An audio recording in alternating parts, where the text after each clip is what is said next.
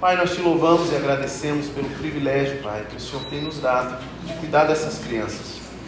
Ajuda-nos, ó Deus, a transmitir o Evangelho, simplesmente aquilo que nós aprendemos, Pai, que é a tua palavra. Ajuda, ó Deus, a Aline, também a Thaís, neste momento, no dia de hoje, para transmitir de acordo com a tua soberana vontade, que essas crianças possam crescer é, sabendo que sem Jesus não há salvação. Amém. E crendo que Ele é a salvação. Amém. Entrego a Deus em tuas mãos a vida delas, no nome de Jesus. Amém. Amém.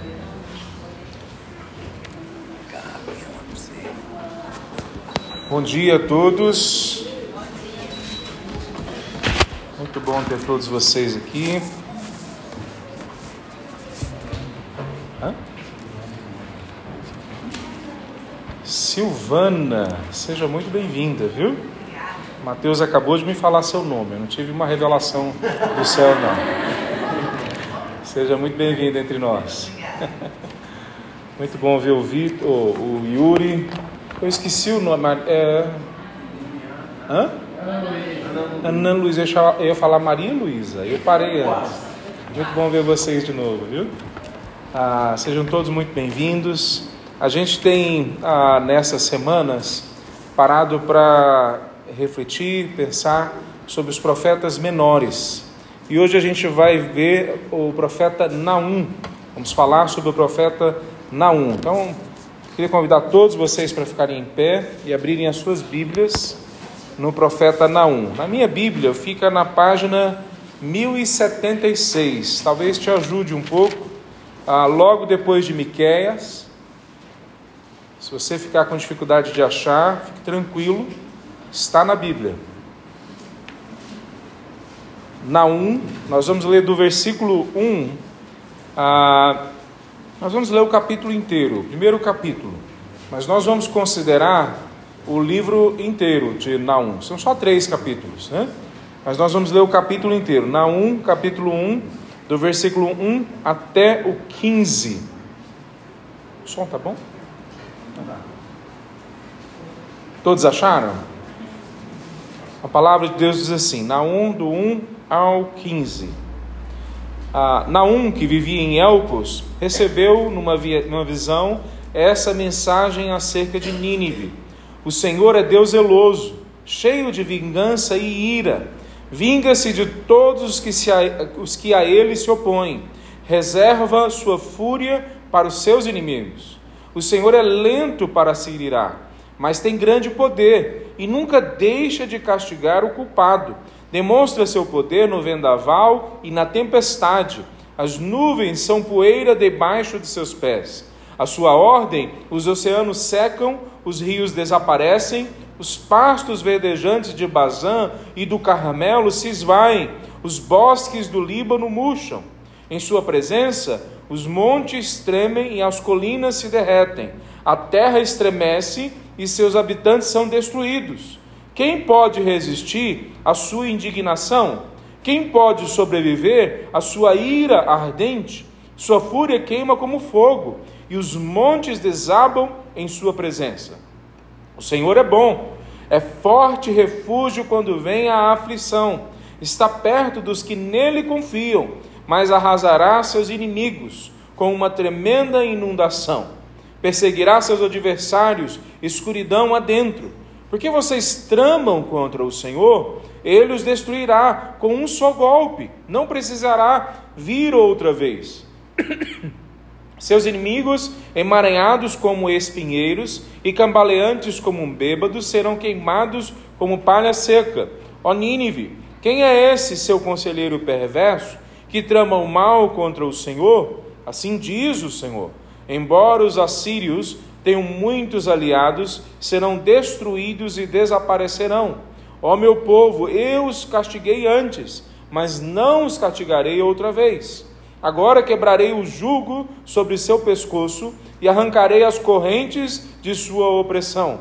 E assim diz o Senhor acerca dos assírios: Vocês não terão mais filhos para dar continuidade ao seu nome Destruirei todos os ídolos nos templos dos seus deuses. Estou preparando uma sepultura para vocês, pois são desprezíveis. Vejam, Um mensageiro vem pelas montanhas com boas notícias. Ele traz uma mensagem de paz. Celebrem suas festas, ó habitantes de Judá, e cumpram seus votos, pois seus inimigos perversos nunca mais invadirão sua terra, serão completamente destruídos. Vamos orar? Santo Deus, nós nos colocamos diante de Ti agora e nós clamamos, ó Pai, que o Senhor venha trazer a nós esclarecimento, clareza sobre o que a Tua palavra quer falar para nós hoje. Ó Deus, nos, nos proteja agora também da ação do inimigo, que nada venha nos distanciar, nos distrair agora daquilo que o Senhor tem para as nossas vidas. Em nome de Jesus. Amém. Poder sentar, meus irmãos. Antônio, faz um Quando os corações se derretem, é o, o tema, o título do que nós vamos falar agora. Nós lemos ah, em Mateus 5, 22, a seguinte mensagem: Se o tempo da calamidade não tivesse sido limitado, ninguém sobreviveria, mas esse tempo foi limitado por causa dos escolhidos. Quando a gente olha esse texto de Naum que nós lemos agora, e boa parte dos profetas menores, é ao mesmo tipo de verdade que a gente está se remetendo, que a gente está considerando. Se Deus não limitasse o mal, ninguém sobreviveria. Se Deus não encerrasse a ação dos assírios vindo sobre o povo de Israel, não teria evangelho chegado até hoje, onde nós estamos hoje na história. Então, quando nós olhamos isso que é narrado nesse texto, ah, nós estamos vendo um povo, um povo chamado os assírios, e a cidade deles é citada o tempo todo, que é a capital deles, Nínive, e ela foi citada em vários outros locais, ah, ah, por exemplo, no livro de Jonas, que nós vimos semana passada. Mas em Provérbios 16, 18, fala exatamente o tipo de comportamento que essa cidade acabou assumindo, que esse povo acabou assumindo. Diz assim: que o orgulho precede a queda. Provérbios 16, 18. Depois, Tiago, já no Novo Testamento, diz que Deus resiste aos soberbos. Veja, o que está acontecendo nessa cidade e nesse povo inteiro é que eles começam a ver a si mesmos como leões. Lá no capítulo 2, no versículo 2, diz que eles se veem como um leão que despedaçava carne para os seus filhotes, que ficava em torno daqueles das presas em volta para arrancar deles tudo que eles tinham. Os assírios eles vão crescendo dessa forma violenta, como a ideia do leão sugere, não só em teoria, não só em metáfora, mas na prática. Eles são retratados como o grupo, ou o império, ou o exército mais violento da história, pelo menos até aquele momento. Na verdade, alguns acham que todos os outros que vieram depois, com as suas maldades e crueldades, todos os tiranos que surgiram na história, têm eles como modelo. Eles, quando entravam numa cidade, no meio de um povo inimigo, eles esfolavam alguns vivos. Outros, eles colocavam uma. uma, uma empalavam eles vivos, né?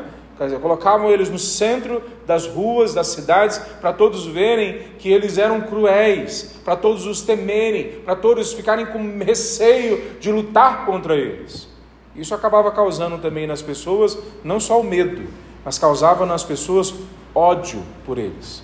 Mas desse jeito eles foram crescendo, venceram o Egito, venceram outros impérios, outros, outros poderes, construíram uma das maiores cidades que se tem notícia da antiguidade. A cidade deles era tão grande que 150 anos antes de Naum escrever, Jonas escreve e diz que demoraria três dias para passar a pé por dentro da cidade. É uma cidade que tinha muros em volta do centro da cidade em muros que cobriam 3 quilômetros de circunferência, fora o que ficava fora dos muros.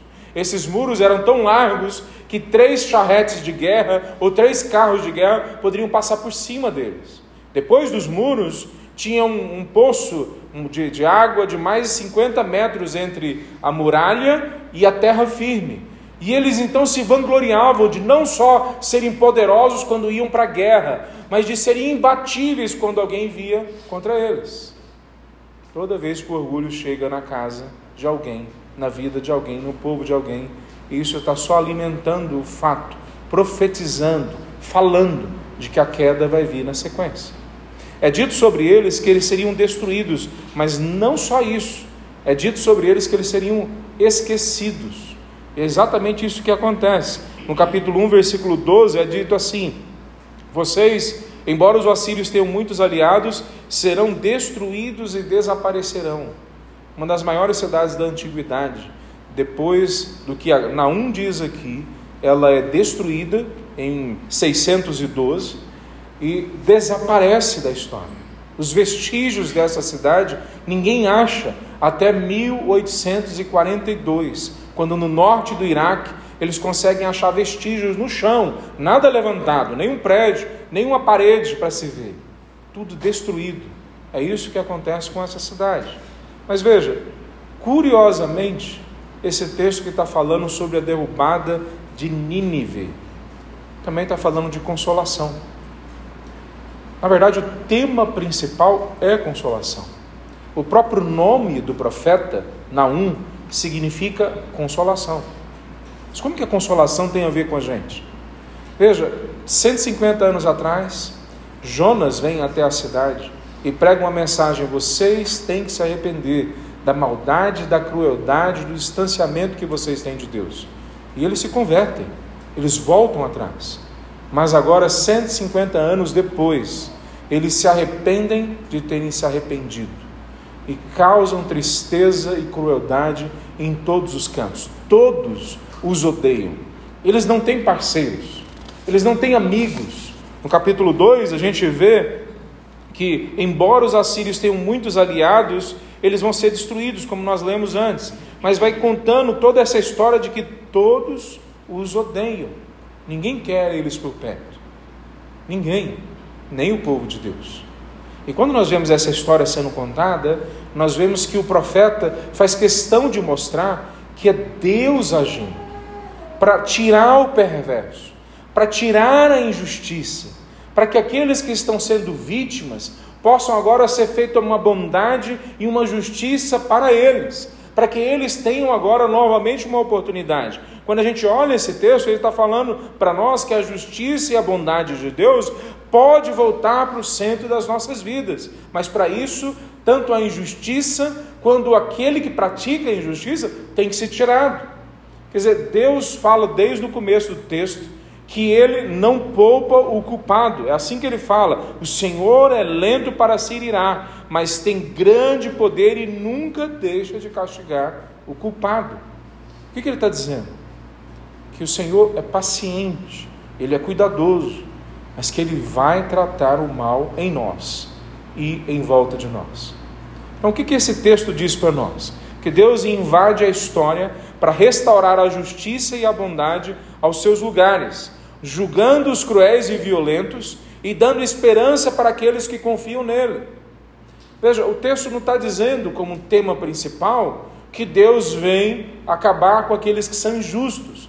O texto está dizendo como tema principal que Deus vem para trazer a bondade e a justiça de novo para o centro, para aqueles que nele confiam possam estar em paz, em segurança. Não, esse texto diz para nós, deixa eu repetir, que Deus invade a história para restaurar a justiça e a bondade a seus lugares, julgando os cruéis e violentos e dando esperança para aqueles que nele confiam. Eu queria falar três verdades sobre isso. Primeira verdade está no começo já do capítulo 1, do versículo 1 ao versículo 8. A verdade é o seguinte: que Deus sempre é o personagem principal, central da história. Embora às vezes ele age de forma velada, escondida, sem nós percebermos. Vamos ler esse texto. Do, capítulo, do versículo 2 ao versículo 8 do capítulo 1, é dito que o Senhor é Deus zeloso, cheio de vingança e ira, vinga-se de todos os que se opõem e reserva sua fúria para os seus inimigos. Mas depois no versículo 7 ele fala: Mas o Senhor é bom, é forte refúgio quando vem a aflição, está perto dos que nele confiam. Então veja, a forma como Deus faz nem sempre é tão fácil da gente entender. No versículo 3, na parte 2, ele fala: ele demonstra o seu poder no vendaval e na tempestade. Spurgeon, o príncipe dos pregadores, diz que essa é uma, é uma forma do, do profeta dizer para nós que Deus age de forma muitas vezes velada, que nós não temos como entender todos os detalhes. No capítulo 34 do livro de Êxodo, nós vemos o povo que tinha já recebido a aliança, que tinha entregue, Deus tinha entregue a lei para eles e de forma tremenda. Eles tinham visto a libertação do Egito, o mar vermelho se abrindo, e agora, diante do Monte Sinai, eles veem trovões, relâmpagos, a voz de Deus vindo do céu e entregando para eles. E isso é tão forte na experiência deles que eles têm medo de chegar até o Monte Sinai e morrerem. Mas mesmo assim, depois de um certo conjunto de dias, 30 dias talvez, 20 dias, estava beirando o tempo, Moisés ficou 40 dias no monte, eles começam a alimentar que algo está errado que Moisés não vai voltar, e eles constroem um bezerro de ouro e chamam esse bezerro de ouro de Deus deles, exatamente como nós fazemos. Nós somos libertos, nós somos cuidados, nós recebemos o sol, recebemos a chuva, recebemos as bênçãos de Deus, mas em algum momento, por algum motivo, nós achamos que Deus não está mais presente em nossa vida e na história, e aí nós criamos e nos entregamos a outros ídolos. Em Êxodo capítulo 34, Deus vem uma vez mais. E quando ele vem, ele provoca um santo temor na vida de todos esses que estão ali ouvindo ele. Veja, Naum começa citando exatamente Êxodo capítulo 34, versículos 6 e 7. Ele cita esse texto, que é o que nós lemos agora, e lá em Êxodo, o texto completo diz assim: Êxodo 34, 6 e 7 o Senhor passou diante de Moisés, proclamando: Javé, o Senhor, o Deus de compaixão e misericórdia, sou lento para me irar e cheio de amor e fidelidade. Cubro de amor mil gerações e perdoo o mal, a rebeldia e o pecado. Contudo, não absolvo o culpado. Trago as consequências do pecado sobre os pais, sobre os filhos, até a terceira e quarta geração. Que texto! Difícil da gente entender no primeiro momento.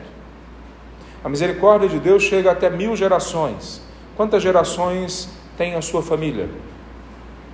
Você já fez as contas? Coloca mil gerações para trás. E nós chegamos a Adão. A misericórdia de Deus é desde antes da criação. Mas isso não significa que ele seja injusto que quando nós erramos, ele não venha e não aplique a justiça. A justiça foi aplicada. E lá em Gênesis capítulo 3, versículo 15, diz que a mulher daria luz a um filho e o filho da mulher pisaria a cabeça da serpente, a primeira vez que o Messias é citado. Depois, em vários locais, o Messias é citado. Em Êxodo 34, novamente é falado que Deus não pega leve quando nós erramos ele culpa o culpado, ele traz a penalidade sobre o culpado. Mas Cristo Jesus vem e aceita a culpa que deveria ser nossa e morre na cruz por nós, de todos aqueles que confiam nele, de todos aqueles que se entregam por ele. Mas veja, a ação principal sempre, Naum está reconhecendo isso, e em toda a história nós vemos, o ator principal é sempre Deus. O ator principal não é quem busca a Deus. O ator principal não é quem se afasta de Deus. O ator principal é Deus que vem ao nosso encontro. É isso que o texto está apresentando para frente. E o profeta tem essa, esse desejo de criar a impressão de novo no povo de Israel que Deus é santo, que Deus é tremendo, que quando ele vem ninguém pode se levantar. Versículo 6: Quem pode se resistir, resistir à sua indignação? Quem pode sobreviver à sua ira ardente? Mas ao mesmo tempo ele fala que esse é o mesmo Deus, que é o Senhor bom do versículo 7, é o forte refúgio, que vem a aflição, quando vem a aflição, está perto dos que nele confiam. Veja, ele é a pessoa principal da história e não qualquer outro exército, e não qualquer outro povo. Primeira coisa que está mostrando para nós, então, Naum, é que Deus é o autor principal, mesmo quando a gente não entende claramente. Lá em Amós, capítulo 3, versículo 7, diz que o Senhor não faz nada sem antes revelar aos seus profetas. Nós já falamos sobre isso. No Novo Testamento, em João 15, versículo 15, diz que Deus fala os seus planos para os seus filhos. Por quê? Porque agora ele quer chamar, ele quer chamar essas pessoas de amigos, porque ele quer revelar os planos dele. Mas mesmo assim, muitas vezes nós não entendemos o que Deus está fazendo. E o que é mais grave nisso é que ao não entendermos o que Deus está fazendo, muitas vezes nós nos colocamos como inimigos de Deus. Veja, esse texto é sobre a consolação de Deus. Deus fazer novamente as coisas funcionarem da forma correta para o seu povo, para os que confiam nele. Mas o texto também é sobre aqueles que se colocam como inimigos de Deus, que não se rendem, que não entram debaixo do cuidado dele. Nós vemos isso no Novo Testamento, que não só no Antigo Testamento, mas no Novo Testamento, muitas vezes nós podemos nos comportar e assumir o comportamento de inimigos de Deus. Filipenses capítulo 1 diz que muitos dentro da igreja se comportam como inimigos de Deus. Tiago capítulo 4 diz que nós muitas vezes desejamos a amizade com o mundo e quando fazemos isso ganhamos uma inimizade com Deus. Então isso não é só no Antigo Testamento. No Novo Testamento também tem o peso do pecado em cima daqueles que não se dobram diante de Deus. Veja, quando nós olhamos isso, o texto de Joel, a, a capítulo 3, 2, a, como em outros textos, como em Joel, os assírios são chamados para se prepararem para a luta. Nós olhamos no versículo, no capítulo 3, ele fala assim no capítulo, versículo 14: Prepare-se para o seco, estoque a água, reforce suas defesas. O maior império da história naquele momento é desafiado para se preparar. Igual eu falei em Joel capítulo 3, é falado a mesma coisa. Isso tudo é uma grande ironia, porque Deus quer falar para eles, na verdade, é nas entrelinhas e nas linhas. Ninguém tem condições de se opor ao grande autor da história. Ninguém tem condições de se opor a Deus. Se arrependa enquanto é tempo. No primeiro texto lá, em Jonas, que foi falado para eles, era um texto que eles eram chamados ao arrependimento. Agora não. Agora está sendo falado que eles vão ser julgados.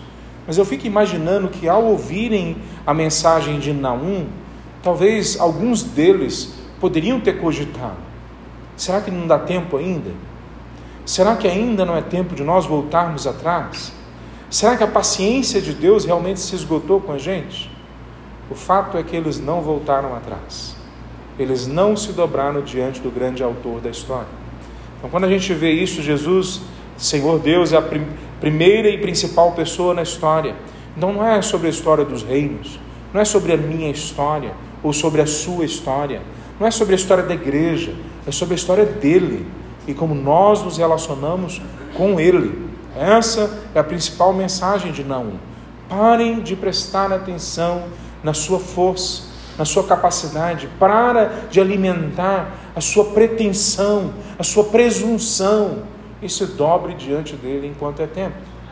Segundo princípio que é trazido nesse texto é que a cidade humana é criada sobre o homicídio e a mentira. Por isso ela é alvo da ira de Deus. Nós já falamos sobre isso, mas no versículo 1 do capítulo 3 é dito assim: que a aflição, que aflição espera Nínive cidade de homicídio e mentiras, cheia de riquezas, tomada à força, e nunca lhe faltam vítimas. Veja, quando a palavra de Deus fala da cidade humana, está falando de uma lógica que nós construímos, não são as pessoas lá de fora, mas que nós construímos dentro da sociedade que se opõe a Deus. Porque é uma lógica que, que, que é construída a partir dessa tendência nossa a errar, a, a nos desviar, a produzir o mal entre nós. Quando o mundo inteiro está mudando para a cidade, como é o que está acontecendo agora, na verdade, nós estamos já quase na conclusão desse processo. Na década de 60, o Brasil ainda era a sua maioria rural. Hoje, a grande maioria, mais de 90%, está dentro das cidades. A mesma coisa aconteceu na China, a mesma coisa está acontecendo nesse momento na África. Mesmo os locais mais rurais do mundo estão se transformando em urbanos. E quando nós olhamos isso, nós vemos um grande desafio, porque a lógica da cidade do homem é sempre contrária à lógica da cidade de Deus. Em Apocalipse capítulo 20, ou no finalzinho, desce à cidade de Deus e ela pega aquilo de bom que há da produção humana e coloca dentro de si, mas tudo que é mal é colocado de fora. Veja, quando nós lemos isso, tem um autor chamado Robert Lincoln, que ele escreve num livro chamado A Cidade de Deus e a Cidade de Satanás. Ele diz assim sobre a Babilônia: ele descreve a Babilônia da seguinte forma: um sistema social burocrático voltado para o interesse próprio, desumanizante, com a economia dirigida para o benefício dos seus privilegiados e a exploração dos seus pobres, com políticas de opressão e com uma religião que ignora a aliança com Deus e deifica o poder e a riqueza. A descrição de Nínive seria ainda pior do que essa descrição. A descrição de Nínive ainda acrescentaria que é uma cidade construída sobre assassinato e sob mentira constante ela é tratada como uma prostituta bela que conquistava as nações para a escravidão. Versículo 4 do capítulo 3. Tudo isso porque Nínive, prostituta bela, dona de encantamentos morais, seduziu as nações com a sua beleza. Ela é tratada no capítulo 2 como um leão, exatamente como no Novo Testamento Satanás é tratado.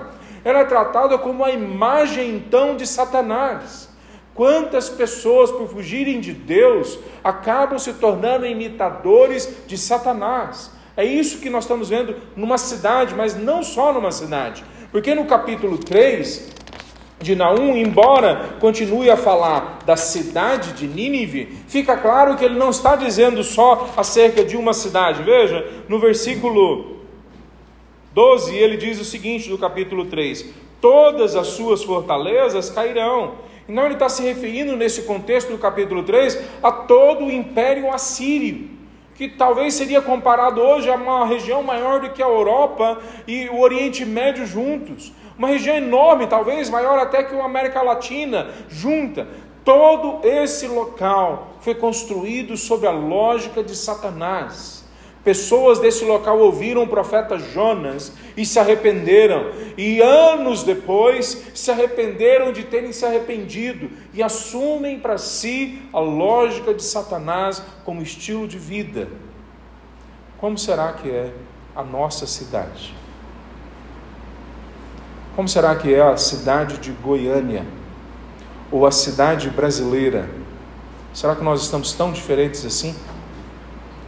Como que é a influência que nós estamos tendo no ambiente onde nós estamos interagindo hoje? Veja, a lógica da cidade humana que é construída sob a lógica do império de Satanás é exatamente o motivo porque Deus vem com ira sobre nós, sobre a humanidade.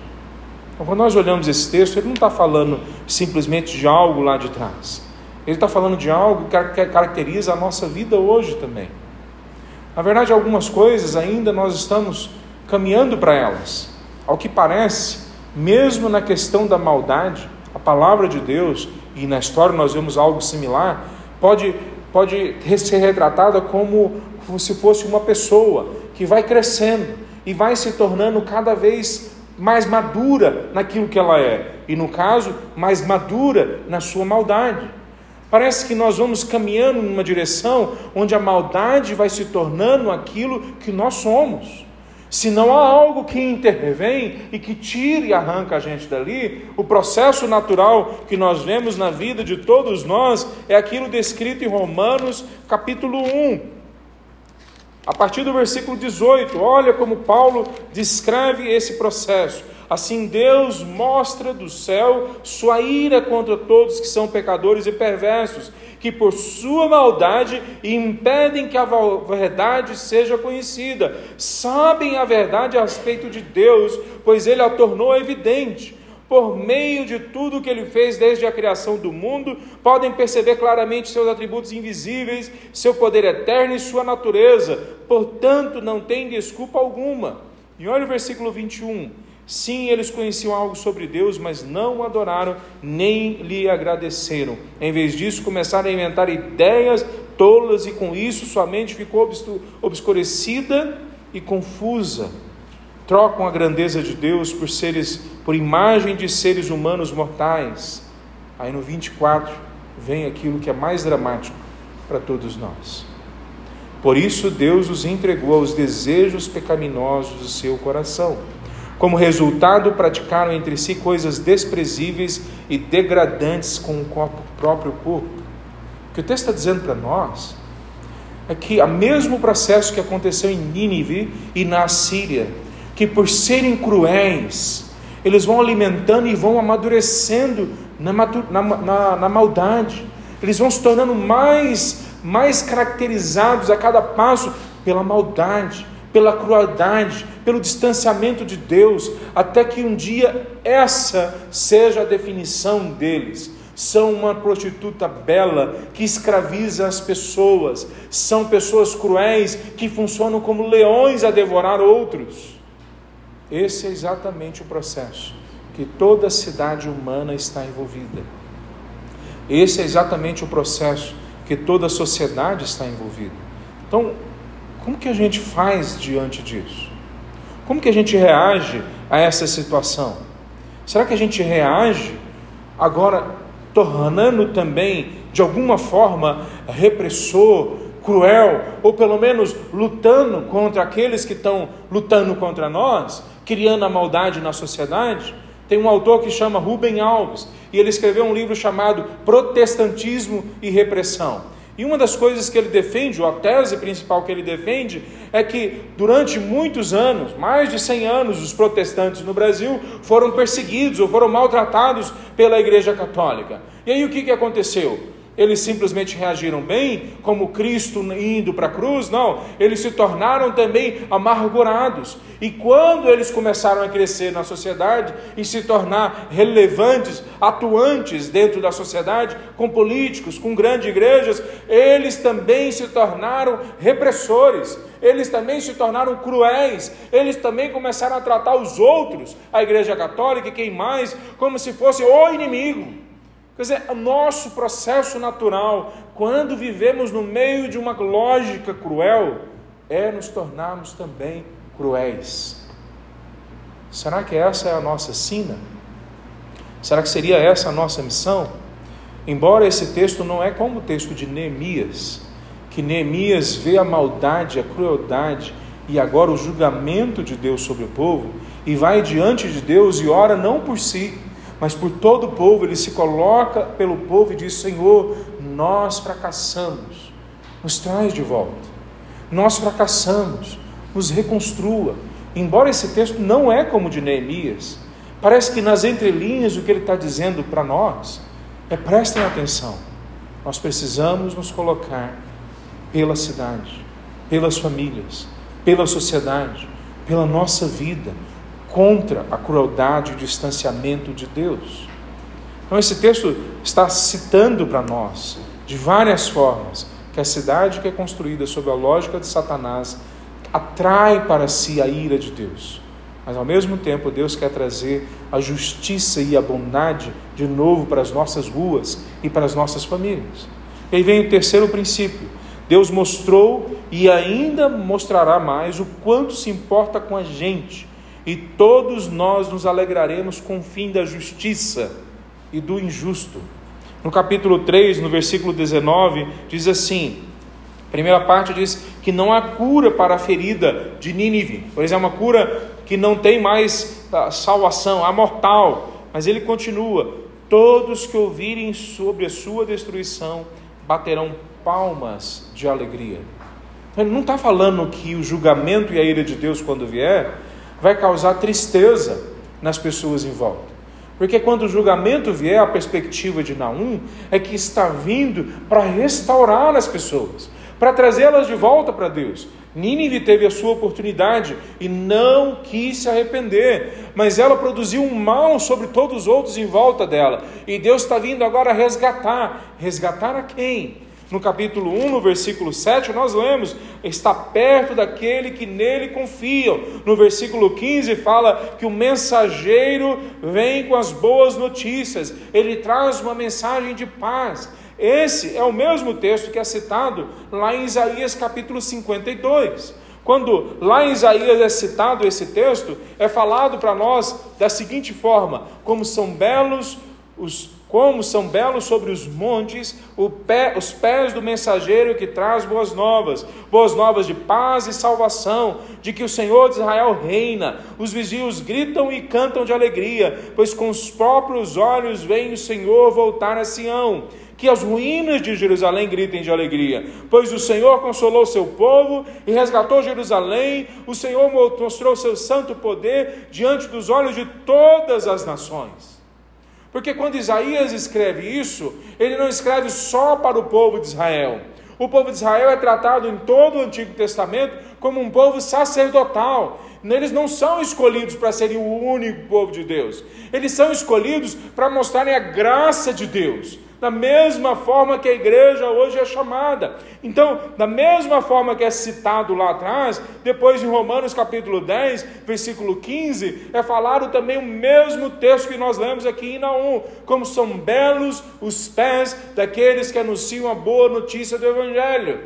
Então, o que ele termina dizendo para nós é que Deus vai intervir naquele momento da história na vida do povo de Israel, daqueles que confiam. E vejam, assim como em outros textos, em Joel, em Amós, em Miqueias, que nós ainda vamos ver, os que são o povo de Deus são os remanescentes os sobreviventes, são uma pequena quantidade de pessoas que confiam nele, apesar das circunstâncias. É o mesmo linguajar que no Novo Testamento nós lemos em João, capítulo 1, versículo 12. Ele veio para o que eram seus, mas os seus não receberam. Mas aqueles que o receberam, deu-lhes o poder de serem feitos filhos de Deus. É o mesmo, é o mesmo tipo de abordagem. Então, o que está sendo dito para nós no texto como mensagem principal é que quando a justiça de Deus vem, há alegria no meio das pessoas. Porque quando ele vem, ele vem e mostra que ele se importa com a gente.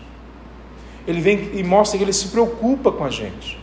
Que o sofrimento tem fim, que a dor vai cessar, que a tristeza não vai ser algo permanente, que o cruel, que o cruel não vai permanecer no poder para sempre, em vários momentos da história, Deus intervém e tira os tiranos. Esse não foi o último tirano. E nós vimos outros surgindo na história. Hoje há outros tiranos se levantando num, pequeno espaço, numa cidade, mas num grande espaço também, em todo um continente. Nós vemos tiranos se levantando. E a mensagem para eles é: um dia, o seu dia, o seu tempo vai acabar. Porque a, a maldade tem o seu fim na intervenção de Deus. Então, esse texto está dizendo que Deus vai trazer de volta a bondade e a justiça para o centro das nossas vidas, da vida daqueles que confiam nele. Essa é a mensagem do Evangelho. Essa é a mensagem que é pregada em toda a palavra de Deus. Quando a gente olha no final do livro de Jonas, nós vemos uma pergunta sendo feita para ele, que é também para Nínive que é também para a Síria. Quer dizer, quando Jonas prega para aquele povo há 150 anos e todos eles se convertem, há ainda uma conversão que precisa acontecer. É a conversão do profeta. O profeta termina o seu livro sem se converter à misericórdia de Deus.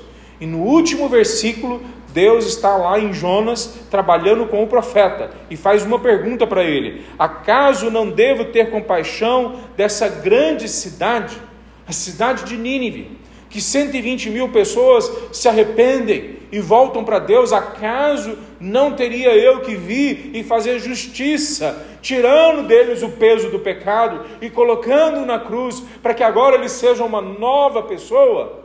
Essa é a pergunta que está sendo feita lá. Mas agora, no final de Naum, a pergunta muda. 150 anos depois, eles se arrependem de terem se arrependido. E a pergunta é: onde se poderá encontrar alguém que não sofreu com sua constante crueldade? Como dizer que você, Nínive, não é culpado? Não merece o julgamento? Não merece Deus vir e aplicar a justiça e a ira dele sobre você. E você? Você também se arrependeu de ter se arrependido? O que, que acontece na sua vida? Porque quando esse texto é entregue para nós, lá há 2.400, 2.500 anos atrás, ele não é entregue para nós para a gente saber da história de Nínive. Por mais interessante que possa, possa ser. Eu indico você vai estudar a história deles. São, é fabulosa a história desse povo. Mas esse texto é entregue para a gente também não é por causa da religiosidade que ele nos ensina. Não é isso. Esse texto não entregue para a gente para falar do quanto Deus é terrível, embora isso é importante a gente entender. E nem para falar simplesmente o quanto que Deus é bondoso, e isso é maravilhoso para nós entendermos. Mas esse texto é entregue para nós para que a gente olhe os nossos corações e veja com o que, que é que nós estamos trabalhando. Com Ele ou com o inimigo dele? Com Deus ou com Satanás? E eu queria concluir esse sermão então dizendo duas coisas. Primeiro, se você ainda esforça e trabalha junto com outros para a construção de uma lógica na sociedade, no seu trabalho, na sua família, na, na sua vizinhança, no seu relacionamento, que não tem a ver expressamente com a lógica apresentada na palavra de Deus, então significa que você está construindo a lógica de Satanás na sua vida. Não tem meio termo. Se a lógica que você abraça no dia a dia vem da televisão, vem dos filmes que você vê, vem das amizades que você tem lá fora, e você alimenta isso como algo que faz sentido, não tem como fugir a essa realidade. Se você não constrói o que Deus está construindo, você está construindo algo que é contra o que ele está construindo. E quem faz isso segue a lógica de Satanás. Então, não brinque com isso. Há um temor que Deus quer instalar em seu coração, um profundo medo, que é o medo de se afastar da palavra dele. A palavra dele é que tem que ser não só um, um, instrumento religioso que nós usamos no domingo, mas a palavra dele tem que ser a luz que ilumina o nosso trajeto na história.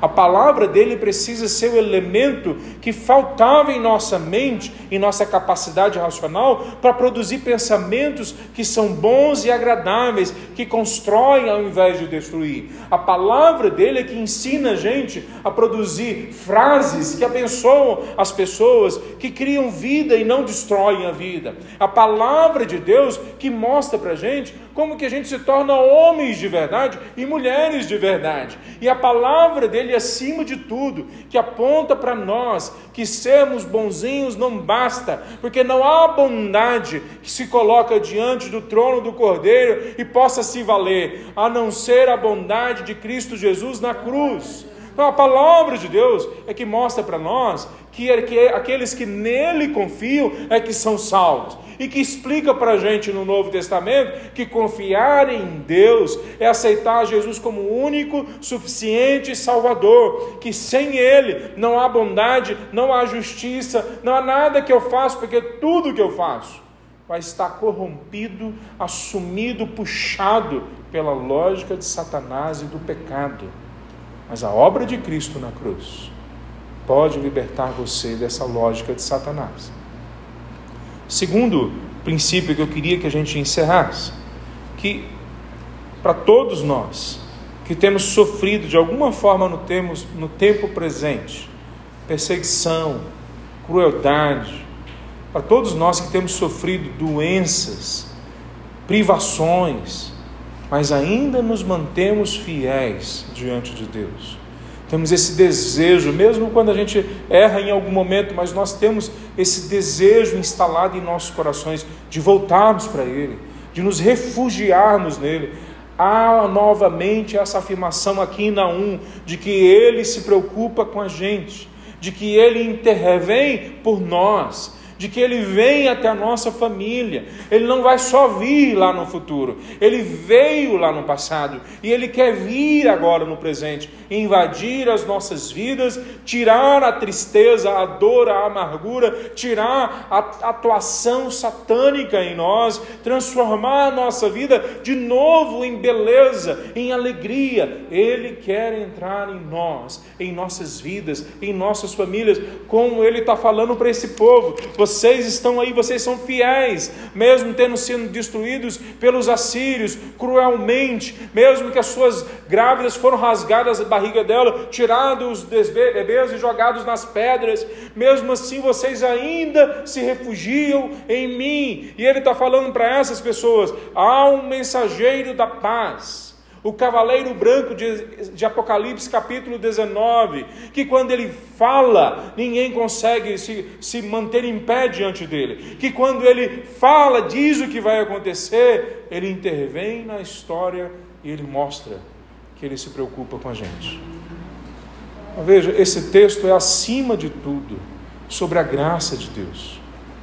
Há julgamento para aqueles que não vêm até Deus, mas acima de tudo, esse julgamento é porque Deus limita o mal, é porque Deus quer trazer a justiça e a bondade para o seu povo. Então chegue perto de Deus e clame a Ele agora, que não só Ele venha intervir, porque Ele vai intervir, mas que você possa perceber, que caiam as escamas dos seus olhos e você consiga ver que Ele quer intervir e que Ele já está intervindo em sua vida. Então busque a presença de Deus nesse sentido. Não, não, não trabalhe com a lógica de que você pode resistir. A lógica de que nós podemos resistir a Deus na mudança das nossas vidas, do nosso caráter, das nossas famílias. A lógica de que nós podemos resistir a Deus em não usar os dons, talentos e oportunidades que Ele nos deu, não é só satânica, ela é destrutiva, ela é ilógica quem pode resistir a Deus? Mas acima de tudo, quem quer resistir ao amor de Cristo que nos constrange? Porque Ele foi grandioso em morrer por nós na cruz, mesmo não merecendo e mesmo que nós merecêssemos. Que nós hoje possamos então nos afastar da lógica de Satanás e nos aproximar do Deus que intervém ao nosso favor, do Senhor Jeová de Jesus Cristo de Nazaré. Vamos ficar em pé, meus irmãos.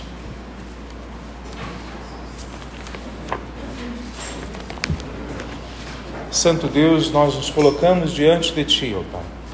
Que assim como o povo de Israel, que foi atacado tão duramente pelos, pelos assírios, mas que a Tua palavra veio e trouxe paz, trouxe a bondade e a justiça de volta como a esperança, de que isso aconteceria plenamente no futuro.